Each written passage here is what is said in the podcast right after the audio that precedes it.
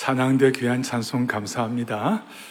저는 오늘 어, 모든 세대가 함께 꾸는 꿈에 대해서 말씀할 터인데 근본 질문 시리즈로 말하면 그리스도인들이 왜 꿈이 필요한가? 우리가 갖는 꿈은 무엇인가? 뭐 이런 내용을 말할 수 있을 것입니다. 모든 세대가 오늘 이 예배, 이 안아주심의 본당, 영적 가족, 영원한 가족, 영광과 고난을 함께 받는 우리 모든 성도들이 예외 없이 주님 주시는 꿈을 확인하고 새롭게 하고 회복되는 축복이 있기를 바랍니다. 저는 신앙의 원리에 대해서 얘기할 때마다 신앙이란 것은 신앙이 뭐냐? 예수 믿는다는 것은 주님을 향한 의존과 순종을 통하여 하나님의 무한하신 자원에 참여하는 것이다. 첫째 뭐라고요? 의존과 그 다음 뭐예요? 순종. 의존은 우리의 특권이고 순종은 우리의 의무에 이 두 가지를 가지고 하나님의 집을 세워가면서 무한하신 자원에 참여하는 것이다. 이걸 조금 더 깊이 들어가면 이 은혜의 세계는 한계가 없다. 준말을 타고 끝없이 달려도 끝이 보이지 않는 한계가 없다. 그래서 오늘 어, 우리 믿음의 한계가 없는 신앙의 한계가 없는 은혜의 한계가 없는 그런 축복을 받기를 바랍니다. 그리고 이 은혜를 받으려면 제가 또 하나 강조하는 것 중에 하나가 은혜는 육체의 한계를 뛰어넘어야 받는다. 제가 한 33년 전에 주중에는 풀타임으로 공부를 하고 또 주말에는 또 풀타임으로 사역을 하고 이런 일이 있었어요. 그래서 그 사막 지역에 있는데 토요일 날 새벽에 새벽 예배를 인도하러 나가는데 막 코피가 나는 거예요. 그런데 그 순간 저에게 성광처럼 깨닫게 하는 저에게 탁 주께 주님께 제게 어떤 깨닫게 하시는 은혜가 있어요. 그것이 뭐냐? 야, 너 피곤하냐? 근데 진짜 은혜는 육체의 한계를 뛰어넘어야 받는다. 알겠나? 갑자기 그때 제 마음에, 아, 그래서 그 이후에 지난 30여 년간, 아, 은혜는 육체 한계를 뛰어넘어야 받구나. 그런데 육체 한계를 뛰어넘는다는 말이 뭐예요? 우리가 어떤 헬스장에 가가지고 체육관에 가가지고 막 멋을 근육 운동하고 막 온몸을 이렇게 강화시킨다는 그걸 말하는 것입니까? 어떻게 보면 영적 근육을 강화하는 것인데 육체의 한계를 뛰어넘는다는 것은 다른 말이 아니라 하나님이 주신 주님이 주시는 꿈과 비전을 가지고 우리의 한계를 뛰어넘는다 그 뜻이에요. 할렐루야. 영적으로 그러니까 여러분 하나님 주시는 꿈과 비전이 늘 살아있는 사람은요 웬만하면 지치질 않는 거예요. 아멘. 웬만하면 약화되지 않는 것이에요. 그들은 남들이 보지 못하는 가능성을 보기 때문에 주님 주시는 꿈이 있으면 남들이 보지 못하는 가능성을 보기 때문에 예를 들어 엘리야처럼 조각구름 속에서 큰 비의 가능성을 보았어요. 예수님처럼 사람 낚는 어부의 무한한 가능성을 끌어냈기 때문에 그야말로 하룻밤도 꿈없이 잠들지 않고 하룻밤도 꿈없이 깨지 않는 그런 축복을 받은 거예요. 이런 차원에서 여러분, 싸우는 사람은 꿈이 없는 사람이에요. 가만히 보세요. 부부가 싸움을 한다. 그 집안에 꿈이 사라졌어요. 꿈이 없기 때문에 싸우는 것이에요. 싸우는 공동체는 꿈이 없는 공동체예요. 꿈이 사라지게 국가적으로도 마찬가지일 거예요. 여러분 다시 얘기합니다. 싸우는 사람은 꿈이 없는 거예요. 이건 제가 40년 사역을 통하여 증명해서 드리는 말씀이에요. 제가 설교 여기까지만 끝낼까요? 네. 우리 교회는 끝까지 화석화되지 아니하고 살아있는 교회, 꿈이 있는 교회 되기를 바랍니다. 우리는 동물이 아닙니다. 동물은 새는 그냥 날면 되는 것이에요. 인간과 동물이 다른 것이 있다면 꿈이 있다는 것이에요. 새는 그냥 날만 되기만 하지만 인간은 하늘의 새를 보면서 하늘을 나는 꿈을 꾸었어요. 그 비행기를 만드는 거예요. 초원을 다니는 맹수는 그냥 달리면 되지만 인간은 그걸 보면서 자동차를 만들고 기차를 만드는 달리는 꿈을 꾸는 거예요. 바다의 물고기를 보면서 우리는 배를 만들고 잠수함을 만들고 이게 동물과 사람의 차이인 것이. 오늘 이제 연말연시를 앞에 놓고 우리 교회 내에 가장들 그 다음에 집안을 계획하고 아니면 사업을 계획하는 CEO들이라든지 책임을 지고 있는 분들은 다시 한번, 아, 숫자적으로 내년에 내가 어떻게 할까? 이 정도가 아니라 하나님의 꿈을 회복하는 시간 되기를 바라는 것이에요. 이 안아주심의 본당이 하나님 나라의 꿈을 꾸는 주님이 주시는 꿈을 꾸는 본당이 되기를 바라고 안아주심의 본당 정도가 아니라 주님 주시는 꿈에 대한 안목을 회복하는 자리가 되기를 바라는 것이에요. 이 말씀을 가지고 오늘 본문 배경을 좀 살피겠어요. 오늘 본문의 사도행전 2장 이 본문 배경은 사도행전 2장 앞에 보면 오순절 성령 강림이 임했어요. 성령이 역사하자 말자 제일 먼저 된 일이 뭐냐? 베드로 사도가 옛날에 성령이 역사하지 않았을 때는 소극적이고 예수님 부인하고 도망가고 뭐 이런 식이었는데 성령이 역사하자 말자 베드로가 제일 먼저 한 일이 뭐냐? 구약의 성경 가운데서도 가장 강력한 꿈이 있던 내용 중에 하나 요엘서의 말씀을 가지고 사도행전 2장 첫 설교를 베드로가 첫 설교를 사람들 앞에 하는 것이에요. 그 요엘서 2장에 있는 내용의 핵심이 뭐냐? 이걸 오늘 사도행전 2장 17절에 나와 있는데 뒤에 보니까 이렇게 나와 있어요. 너희 자녀들은 예언할 것이요. 너희의 젊은이들은 뭐예요? 환상을 보고 너희 늙은이들은 꿈을 꾸리라. 여기에 예언과 환상과 꿈에 대한 내용이 나오는데 이 내용들에 대해서 사도행전 뒷부분에 예를 들어서 아가보가 예언을 한다. 베드로가 또 환상을 본다. 그리고 고넬료의 환상을 보고 그렇게 했죠. 바울도 환상을 보았죠. 또 바울이 두려워할 때 주님이 꿈에 나타나셔가지고 말씀하셨죠. 그러니까 다 나와 있지만 그 여자적으로 문자적으로 하나는 해석하기보다도 크게 보면 자녀들이 예언을 하고 젊은이들이 환상을 보고 늙은이들이 꿈을 꾼다는 이 내용을 좀 집중해가지고 총량으로 한마디로 얘기를 한다면 이것은 자녀들이나 그 다음에는 젊은이들이나 늙은이들이나 할 것 없이 모든 세대를 초월하여 하나님이 주시는 꿈과 비전을 갖는다 그 뜻이에요. 하나님이 주시는 꿈과 비전을 갖는다. 그러니까 모두가 하나님 주시는 꿈을 꾼다 그거예요. 여러분 잘 아시잖아요. 예수님의 영으로 충만하면 예수 믿고 진짜 구원받고 성령으로 말미암아 예수님을 구세주로 고백하기만 하면 늘 제가 말씀하는 대로 시골에 있는 무학한 할머님들도 하나님에 대한 꿈을 꾸기 시작하는 것이에요. 저 달동네에 아무것도 없는 청년들도 예수님의 영으로 충만하면 주님 나라에 대한 꿈을 꾸게 되는 것이에요. 그러니까 예수님 믿고 성령님이 함께 하시는 분 치고 꿈을 꾸지 않는 사람들이 없는 거예요. 반드시 하나님이 주시는 꿈을 꾸는 줄로 믿습니다. 이거예요. 그 이유는 뭐냐? 우리는 예수 믿지 않는 사람들과 이젠 DNA가 달라졌어요. 이걸 과거에 우리 CCC 창설하신 김준곤 목사님은 이 세상은 두 종류의 족속이 있다. 하나는 아담족이 있다. 또 하나는 예수님 족속이 있다. 여러분, 우리는 아담족이 아니고 예수님 족속인 줄로 믿습니다. 네? 무슨 말이냐? 아담족은 자연인이고 그냥 예수님 족속은 예수님의 피와 성령으로 거듭난 성도예요.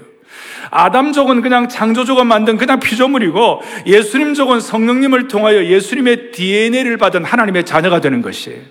아담족은 죄와 사탄의 왕국에 속해 있지만 예수님 족속은 의와 생명과 예수님이 통치하는 왕국에 속해 있는 것이에요.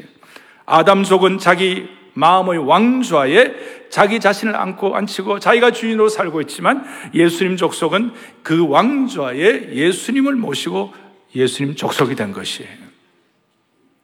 그래서 우리 모두는 아담족이 아니라 예수님 족속인 줄로 믿습니다. 여러분, 우리 모두는 다시 한번 누구의 족속이라고요? 예수님 족이에요. 예수님 족속. 예수님 족속이 되었을 때 갖는 특징 중에 하나가 뭐냐? 오늘 17절 앞에 세 가지 용어 하나 첫째는 말세에 우리가 세상의 아담족이 아니라 그리스도의 피로 구원받은 하나님의 백성이 되어가지고 예수님 족속이 되었으면 오늘 이 땅을 살아가는 우리의 삶의 어떤 통찰력 가운데 하나가 우리는 말세에 살고 있다. 그러니까 종말론적인 시각을 갖고 있다. 우리는 다가올 하나님 나라 왕국을 예비하고 준비하는 삶이다. 할렐루야. 여기 눈을 뜨게 되는 것이고, 말세를 만난 우리에게 하나님께서 어떻게 말씀하시는지에 대해서 늘 우리가 영적 귀를 열고 있다는 것이에요. 그 다음 두 번째로 말세 내 영을 부어준다. 그런 말씀이 있어요. 이런 다른 말로 하면 성령으로 충만하다. 그 말이에요. 말세에는 성령 충만의 역사가 일어난다는 것이에요. 오순절에 임한 성령의 강림이 말세의 모든 성도들에게 충만하게 임했다. 앞에 사절에 보니까 2장 4절에 보니까 그들이 다 성령의 충만함을 받았다. 그래서 에베소 3장 19절에 말세에 사는 성도들 예수님 족속의 특징은 뭐냐? 하나님의 모든 충만하신 것으로 너희에게 뭐하게 하시기를 원하노라? 충만하게 하시노라. 이거는 그냥 한 방울 두 방울 메마른 것 억지로 겨우겨우가 아니에요. 환경이 안 되고 어려운 상황이라 할지라도 하나님이 주시는 꿈과 비전이 있으면 넘친다는 것이에요. 그 다음에 중요한 것은 모든 육체에 부어주신다. 하나님의 역사에는 한계가 없기 때문에 어떤 청년들만 아니라 어떤 자녀들만 아니라 모든 족속, 세대를 초월한다. 지역을 초월한다. 인종을 초월한다. 다 이래가지고 전 세계적으로 모든 육체에게 어느 한 지역에만 배타적으로 일어나는 것이 아니라 모두가 꿈꾸는 축복을 주신다. 이 은혜가 있으면 예수님 족속으로 하나님 주시는 꿈을 꾸면 세대 차이가 없어지고 그 다음에는 불협화음이 사라진다는 것이 소통 부재가 해결된다는 것이 할렐루야. 그래서 이런 내용들이 말세의 내용을 보여주니 모든 육체 이런 내용들을 다 한마디로 종합하면 종합하면 다시 한번 자녀들은 예언하고 젊은이들은 환상을 보는데 오늘 제가 이 시간 여러분들과 함께 집중하고자 하는 것은 뭐냐면 두 번째로 주님이 주시는 꿈을 꾸면 모두가 젊어지는 줄 믿습니다. 이거예요. 이게 무슨 말이냐? 늙은이들이 꿈을 꾼다 그랬어요. 저는 일찍 사역을 시작했어요. 30, 만 31세에 개척을 하고 사역을 시작해가지고 늘 저는 저보다 나이 많은 분들과 함께 사역을 했어요. 그러니까 장로님들 늘 제가 저보다 나이 많은 분들을 섬겼어요. 근데 어느 순간 장로님들이 저보다 나이 젊은 분들이 세워지기 시작했어요. 너무 감사해요. 그런데 그 예전에 보이지 않던 것이 제가 보이기 시작했어요.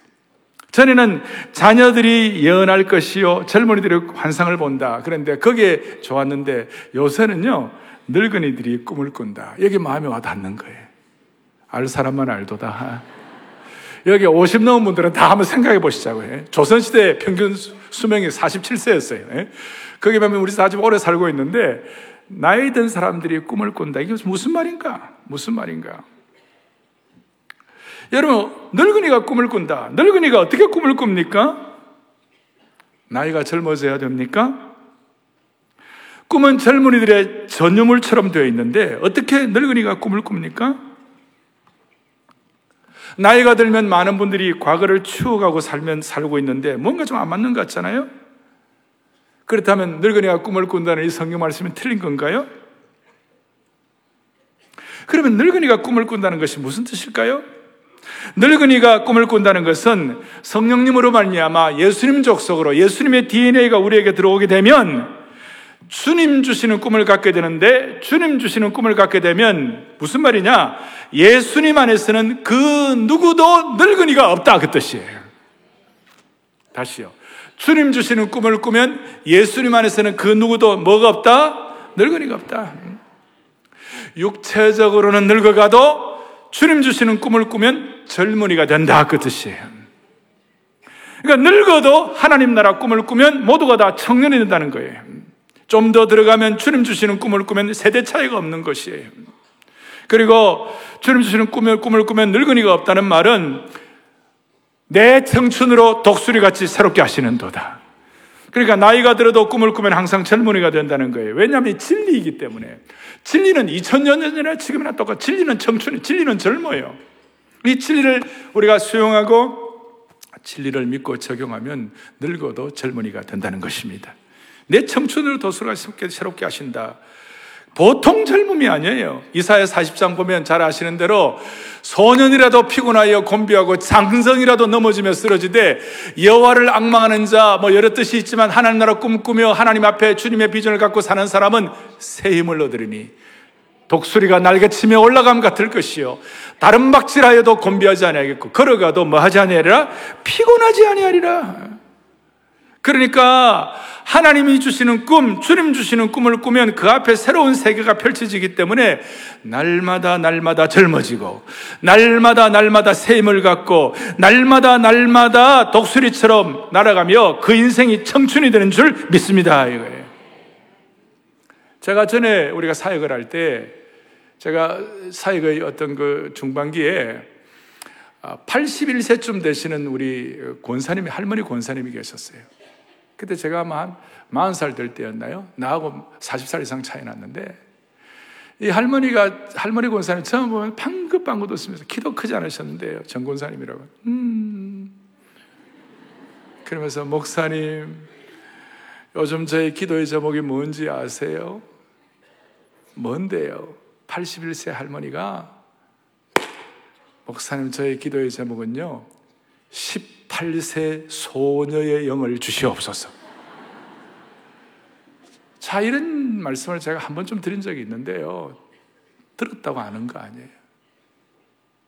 18세 소녀의 영을 주옵소서. 그래서 이 정권사님은 헌금을 해도요 그냥 하지 아니하고 항상 감사헌금을 할 때 주님께 편지를 써요. 그리고 보통 2페이지 많을 때는 5페이지 헌금 안에다 하나님 전 상서 그래가지고 편지를 쓰는 거예요. 그래서 제가 어떨 때만 피곤하고 그럴 때마다 정권사님 그 하나님 전 상서 편지 좀저좀 주세요. 제가 읽으면 마음이 막 새로워지는 거예요. 내 청춘으로 독수리 같이 새롭게 하시는 도다. 10편 110편 3절에 보니까 주의 권능의 날에 주의 백성이 거룩한 옷을 입고 슬거이 헌신하니 새벽 이슬 같은 주의 청년들이 죽게 나오는 도다. 문자적으로 청년들이 주님 앞에 나온다 그런 뜻도 있지만 주의 권능의 날에 주의 백성들이 주님의 비전에 거룩한 옷을 입고 주님 앞에 서면 그 즐거움과 기쁨 때문에 나이 든 사람들도 다 새벽 이슬 같은 주의 청년들이 되는도다. 그런데 반대로 나이는 젊은데 죄송합니다. 우리 가운데 애 늙은이들이 너무 많아요. 그래서 우리 교회는 젊거나 나이 많거나 상관없이 모두가 다 예수님 안에서 푸른 감람나무 같은 축복을 주시기 바랍니다. 그는 겉으로 나에 들어가는 것 말고 영적으로 제가 말씀드렸죠. 육체의 한계를 뛰어넘는 것은 주님이 주시는 꿈과 비전을 가질 때 영적 근육이 강화되어서 육체의 한계를 뛰어넘는 것이에요. 평생을 청청한 푸른 감람나무처럼 살아가기를 바라는 것이에요. 제가 그래서 우리 교회 성도들에게 이제 내년에 마음의 소원을 하는 것이 있어요. 내년 2020년에 사랑의 교회 비전이기도 한데 사랑의 교회가 10편 50편 8절에 있는 것처럼 모두가 다 푸른 감람나무가 되게 하여 주셔서 사시사철 그 청청함을 잃지 아니하고 그 푸름을 유지하게 하여 주시옵소서. 푸른 감람나무는 세월이 흐를수록 노쇠하는 것이 아니라 오히려 더 튼실해지고 풍성한 열매를 맺게 되는 줄로 확신합니다.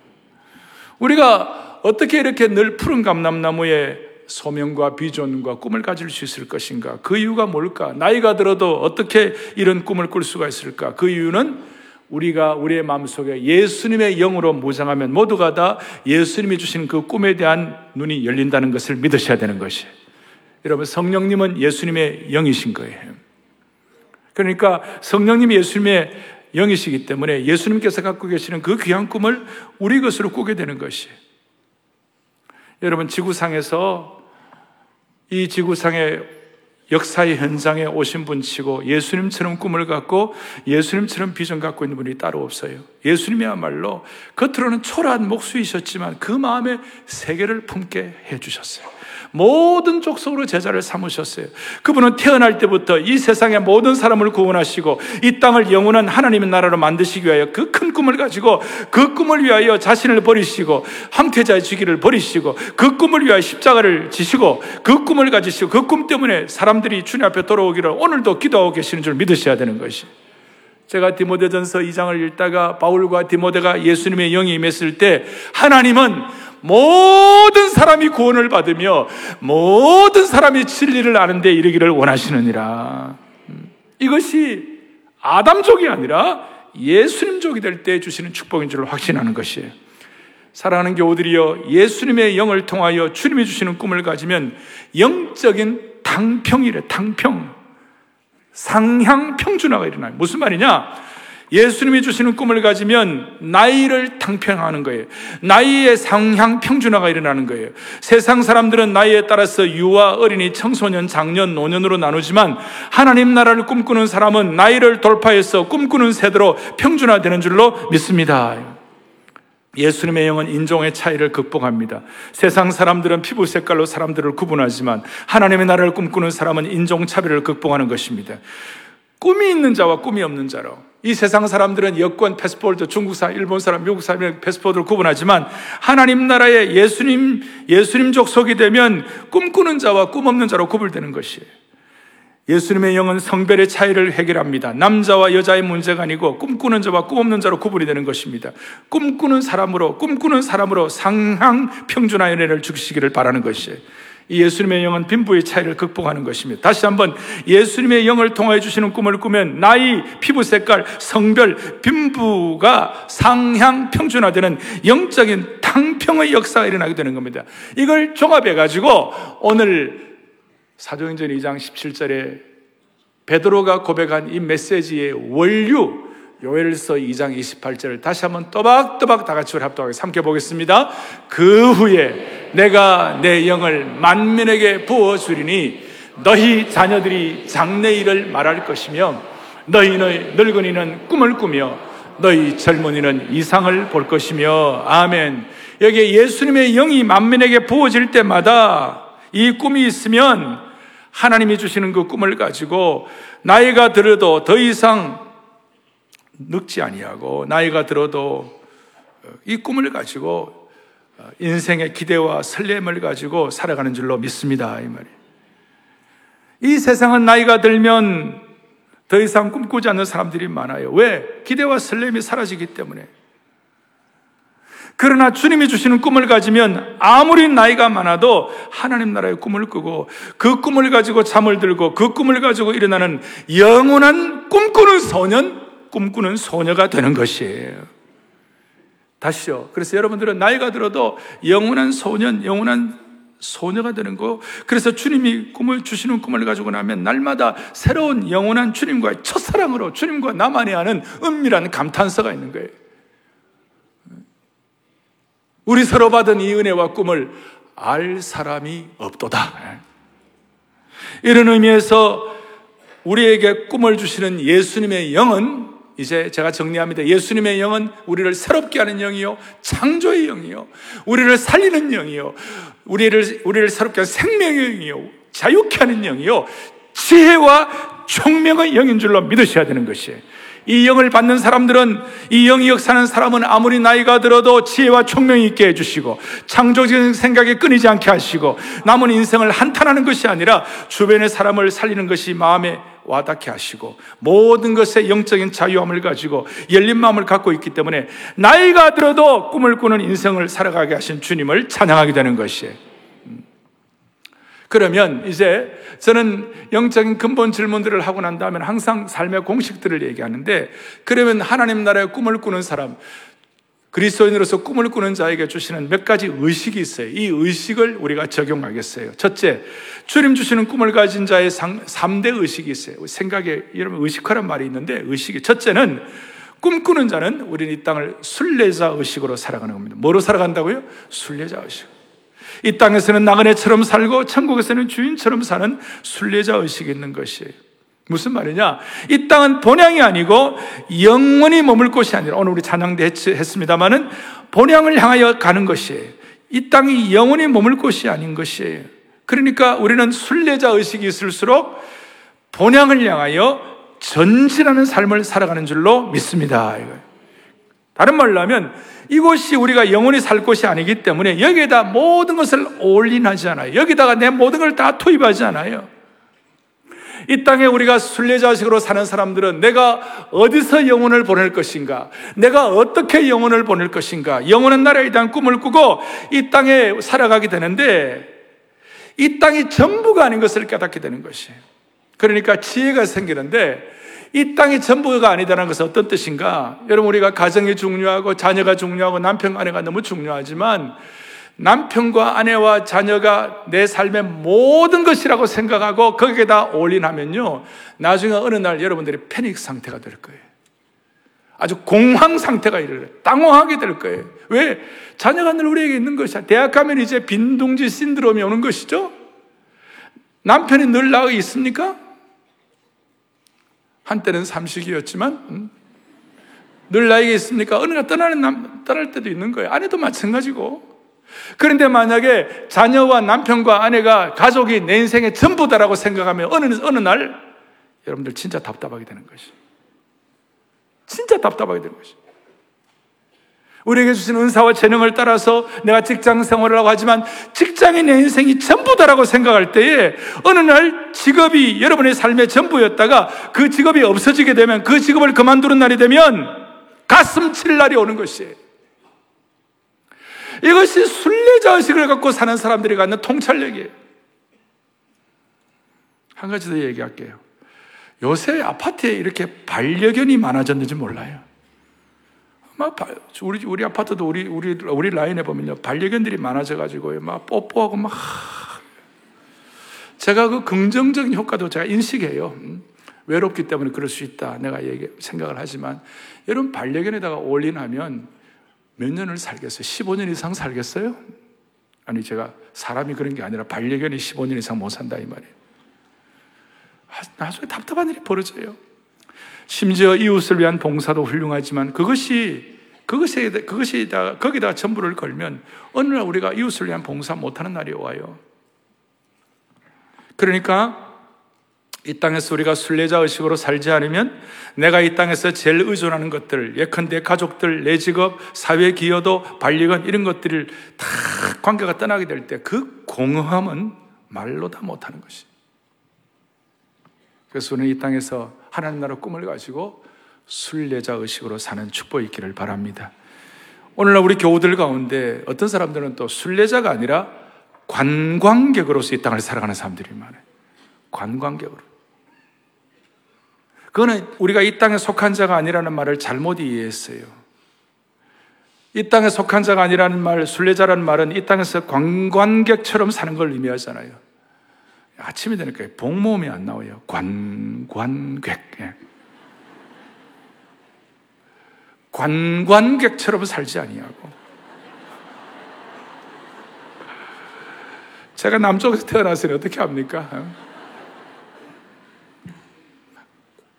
관광객으로 살지 아니하고 누구보다도 치열하고 누구보다도 열심으로 누구보다도 진지하게 음. 순례 자식을 갖고 살면 종말론적인 의식을 가지고 저 본향을 향하여 우리가 준비하고 살아야 되겠다. 누구보다도 치열하게, 누구보다 열심. 음.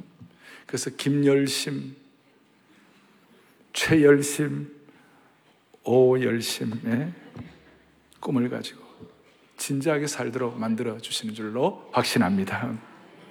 두 번째 우리 공식으로는 우리는 사명자 의식으로 살게 되는 것이 비전의 사람은 사명의 사람이고 소명의 사람이에요. 이 꿈꾸는 자들은 먼저 소명받아요. 하나님 부르심 받는 거예요. 그걸, 그걸 콜링이다. 소명이라고 그러죠. 그리고 소명받은 사람은 어떤 환경에서도 굴하지 않는 사명자가 되는 거예요. 현실이 아무리 절망적이라고 해도 절대 절망하지 않아요. 우리 예수님은 이 땅에 계시는 동안 절망이라는 표현을 한 번도 성경에 쓰지 않으셨어요. 물론 단식하시고 우실 때도 있으셨지만 주님은 결코 절망하지 않으셨어요. 주님이 주시는 꿈과 비전을 가진 사명자 의식을 가진 사람은 결코 절망하지 않고 긍정적으로 사는 것을 믿으셔야 됩니다. 사명자 의식이 있는 사람은 하나님의 영광에 눈이 열려 있기 때문에 비전에 눈이 열려 있기 때문에 보는 눈이 달라요. 믿음의 눈으로 멀리 보는 눈을 장착하고 있어요. 현실의 고통과 현실의 비극과 모순의 지평선을 넘어서 멀리 보는 눈이 있다는 것이에요. 현실을 보세요. 지금 국가적으로 우리 국가적인 상황에 대해서 기도 많이 해야 할 상황이에요. 저라고 왜 고민이 없겠어요? 그러나 저는 한 가지 주님이 주시는 꿈과 사명과 믿음이 있는 것이에요. 하나님 나라 꿈을 주시면 역사의 지평선 너머를 보는 눈이 있는 것이에요. 과거에 우리는 나라를 생각하고 기도할 때마다 복음, 민족, 역사 이런 말에 대한 화두 이런 단어를 우리가 이해가 됐어요. 요즘은 이런 단어들을 잘 쓰지를 않아요. 오늘 예수님 족속이 되고 복음과 성령으로 비전으로 무장하면 이 주님 주시는 꿈과 비전을 갖고 있으면 주님이 주시는 꿈이 있는 사람은 절망할 환경, 모습을 느끼는 사회, 고 통하지 않을 수 없는 현실 가운데서도 결코 절망하지 않아요. 왜냐하면 우리가 이미 해답을 알고 있기 때문에 그런 줄 믿습니다.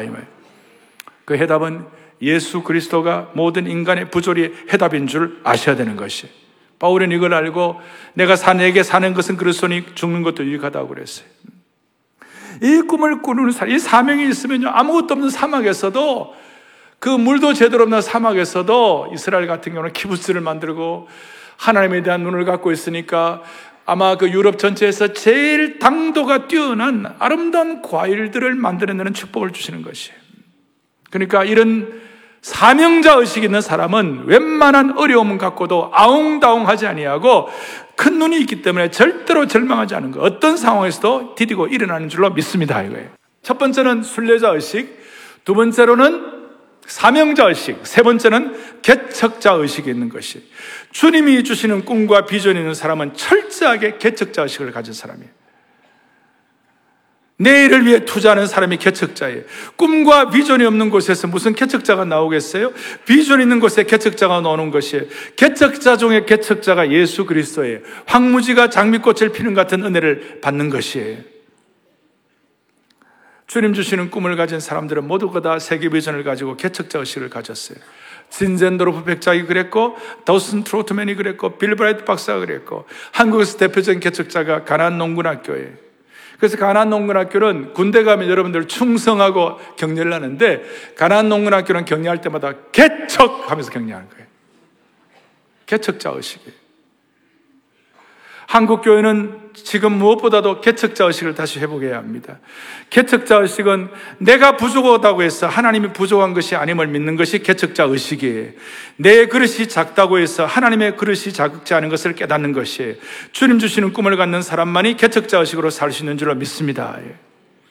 꿈이 있었던 다윗은 골리앗과 적들이 우글거리는 최전방에 개척자 정신으로 과감하게 뛰어들었어요. 군대 소집 영장도 받지 않았지만 뛰어들었어요. 그에게 개척자 정신이 있었기 때문에 그래요. 근데 형들은 근처에서 어슬렁어슬렁 거리기만 했어요. 예수님 당시에 가장 강력한 개척자 정신을 가진 사람이 바로 세례 요한이었습니다. 세례 요한은 이사야에 나오는 말씀을 외쳤어요. 꿈꿀 수 없는 상황에서 이사야에 대 말씀을 가지고 와가지고 세례 요한이 누가복음 3장 4절 5절에 뭐라고 개척자 정신을 선포하느냐 다 같이 보죠. 선지자 이사야의 책에 쓴 바 광야에서 외치는 자의 소리가 있어 이르되 너희는 주의 길을 준비하라 그의 오실 길을 곧게 하라 모든 골짜기가 메워지고 모든 산과 작은 산이 낮아지고 굽은 것이 곧아지고 험한 길이 평탄하게 될 것이요. 아멘. 무슨 말입니까? 개척자는 장애물이 있을 때 돌아가는 법이 없어요. 골짜기를 메우는 것이에요. 굽은 길을 곱게 하는 것이에요. 평탄하게 만드는 것이고 뒤에 있는 사람들이 걸어올 수 있도록 길을 만드는 사람이 개척자인 것이에요. 개척의식 있는 사람은 기존 질서에 갇히지 않고 새로운 질서를 만들어냅니다. 따라서 세례 요한은 새 하늘과 새 땅을 준비하는 길을 외치라고 광야에서 외치는 자의 소리가 된 것입니다. 베드로도 예수님의 영이 충만하지 않았을 때는 변화산상에서 예수님께서 변화하신 모습으로 나타나가지고 너무 화려하고 영광스럽고 좋으니까 거기에다 텐트 치고 장막 치고 살자고 그랬어요. 그거는 꿈이 없는 베드로의 어떤 판단이었어요. 그렇지만 베드로가 나중에 예수님의 영으로 충만하고 성령으로 충만하게 꿈을 갖게 되니까 내가 보고 들은 것을 말하지 아니할 수 없다. 심지어 이방인 고넬료에 가서도 함께 복음을 나누는 그런 개척 정신을 갖게 된 것입니다. 할렐루야. 정리하면 순례자 의식은 눈에 관한 것이에요. 눈의 초점은 앞을 향해 있습니다. 눈의 초점이 뒤에 향해 있는 것이 아니에요. 땅을 내려다보는 동물들과 다른 것입니다. 앞을 향하여 눈을 갖는 순례자식을 우리에게 새롭게 회복시켜 주시기를 바랍니다. 사명자 의식은 귀에 관한 것입니다. 세상 소음이 아니라 주님의 음성에 예민한 것입니다. 세상의 것으로 막혀 있던 귀를 사명으로 청소해야 되는 것입니다. 귀를 하나님께 주파수를 맞춰야 하고 우리 주에는 우리 귀를 방해하는 주파수가 너무 많아요. 우리의 귀를 사명으로 청소하기를 소망합니다. 예. 개척자 의식은 발에 관한 것입니다. 발입니다. 발로 뛰는 것입니다. 발로 뚜벅뚜벅 걷는 것입니다. 눈으로 보고 귀를 열어서 듣고 발을 우리의 눈이 인도하는 방향으로 움직여 나가는 주님 주시는 꿈의 사람이 되기를 원하는 것입니다. 결론을 내리겠습니다. 오늘 중요한 것은 이 연말과 연시에 또 우리 가운데 많은 분들이 내년도 사업 계획을 갖는 모든 분들은 처음 말씀한 대로 숫자를 가지고 뭘 계획 세우는 것이 아니라 거기에 주님 주시는 꿈이 있는가 없는가를 다시 한번 보시기 바래요. 사랑의 교회 모든 사역들도 예전에 해왔던 것이 중요한 것이 아니라 거기에 주님 주시는 꿈이 있는가 없는가를 살펴보기를 바라는 것이에요. 우리가 주님 주시는 꿈을 다시 점검하셔야 되는 것이. 교회는 이 땅에서 절망한 사람들이 모여가지고 절망을 치유받는 곳이에요. 절망을 어떻게 치유받습니까? 주님 주시는 꿈과 비전의 예방주사를 맞고 주님 주시는 꿈과 비전의 백신을 맞아가지고 치유받고 회복되어야 하는 것이에요. 그러면 우리의 꿈을 어떻게 지속할 수 있습니까? 우리의 꿈의 수도관이 노후되었다든지 우리의 꿈의 수도꼭지가 물이 샌다든지 배수관에 물이 셀 때에 주인이 가만히 있을 수 없죠? 새로운 수도꼭지로 바꿔야 되고 깨어진 부분은 고치고 메꿔야만 하는 것이에요. 특별히 오래된 수도관일수록 셀 가능성이 많아요. 뭘 말하는가? 신앙생활 오래 하면 오래 할수록 주님 주시는 꿈이 셀 가능성이 많다는 것이에요. 여러분 여기에 동의가 있을 거예요 아마. 우리 모두에 있는 속성이 있어요. 신앙생활 오래된 사람일수록 꿈에 관한 한 leaking, vision leaking, 누수가 있을 수가 있는 것이에요. 나이가 들수록 누수가 심할 수가 있어요. 여기에 대해서 꿈의 보수가 일어났으면 좋겠어요. 공동체적으로, 개인적으로 비전의 수도관에서 물이 새고 있는가? 내 푸른 감람나무는 청청한가? 우리 아이들 푸른 감람나무 묘명은 잘 자라고 있는가? 우리와 함께 주님이 주시는 비전이 리킹되지 아니하고 누수되지 아니하고 노후되는 것들을 다시 한번 교체하는 축복을 주시기를 바라는 것이에요. 수도관을 바꿔야 됩니다. 새는 것들은 우리가 고쳐야 되는 것입니다. 그래서 비전의 누수 현상을 극복해야 할 줄로 믿습니다. 사랑하는 교우들이여, 제가 늘 주님 앞에서 기도하는 것. 특별한 사람과 보통 사람의 차이가 어떻게 결정되는 거예요? 그가 얼마나 능력 있느냐, 얼마나 재능이 있느냐, 거기에 따라서 결정되는 것이 아니에요. 특별한 사람과 보통 사람의 차이는 결국 끝까지 주님 주시는 꿈을 끝까지 유지하느냐, 안 하느냐, 거기에 따라서 결정되는 것이에요. 저는 우리 온 성도들 가운데 한 명도 주님 주시는 꿈을 꾸지 않는 사람이 없기를 바라는 것이에요.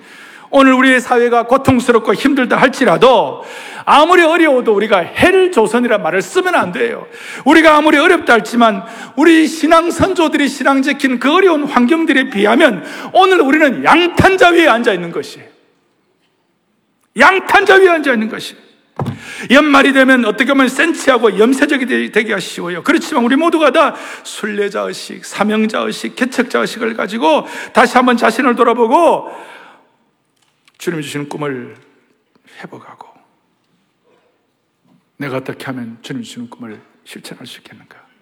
지난 주일은 하나님의 뜻은 여기 와서 앉아 있기만 하더라도 예배자로서 하나님의 뜻을 실천하고 있는 것을 깨닫고 위로가 된 것처럼 내가 무슨 푸른 감람나무인가? 내가 무슨 꿈을 갖고 있는가? 그렇게 생각하는 분들이 할지라도 우리는 아담 족속이 아니고 예수님 족속이기 때문에 우리는 다시 한번 푸른 감람나무의 꿈을 가지고 깨어진 비전과 꿈의 수도관을 노후된 것들을 다시 한번 수리하고 보수하는 축복을 주시기를 바랍니다. 다 손을 펴시고 자녀들은 예언할 것이요. 자녀들은 예언할 것이요. 환상을 보고 늙은이들은 꿈을 꾸리라. 우리 찬양하고 기도하겠습니다. 자녀들은 예언할 것이요. 청년들은 환상을 보고 아비들은 꿈을 꾸리라. 주의 영이 임하려 자녀들은 예언할 것이요. 청년들은 환상을 보고 아비들은 꿈을 꾸리라. 주의 영이 임하며 한 번 더 자녀들은. 자녀들은 예언. 푸른 감람나무가 되어서 청년들은 환상을 보고 아비들은 꿈을 꾸리라 위에 영이 임하며 성령이여 성령.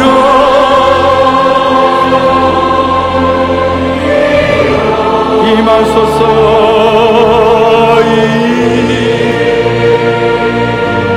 임하소서.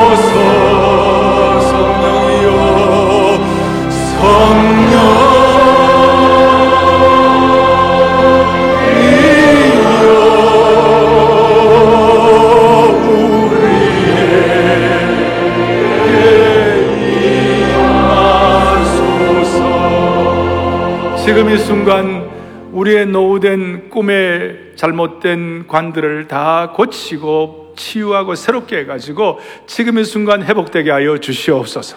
내 청춘으로 독수리같이 새롭게 하신 은혜 현장이 되기를 소망합니다. 성령이여 더 합니다. 성령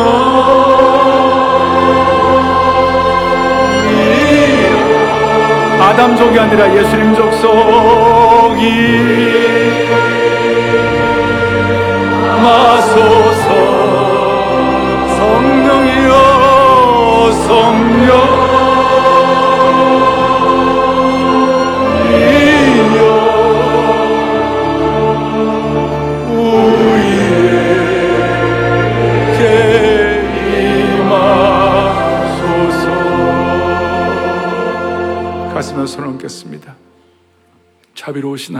아버지 주의 영이 우리 가운데 임자해 주신 줄로 믿습니다. 오늘 이 말씀을 통하여 다시 한번 우리 한분한 분이 주님의 음성을 듣고 하나님 나라의 꿈을 회복하게 하여 주시기를 원합니다. 예수님의 영으로 충만하게 하여 주셔서 모든 갈등과 모든 세대와 모든 인종을 초월하여 늙은이도 꿈을 주님 주신 꿈으로 평생 영적인 젊음을 유지하게 하여 주시기를 소망합니다. 모두가 다 순례자 의식, 사명자 의식, 개척자 정신으로 잘 무장하여 우리의 꿈의 수도관에 노후된 것을 회복하게, 교체하게 하여 주셔서 평생 푸른 감남 너머의 은혜를 누리게 하여 주옵소서. 우리 주 예수 그리스도를 받들어 간절히 기도 올리옵나이다. 아멘.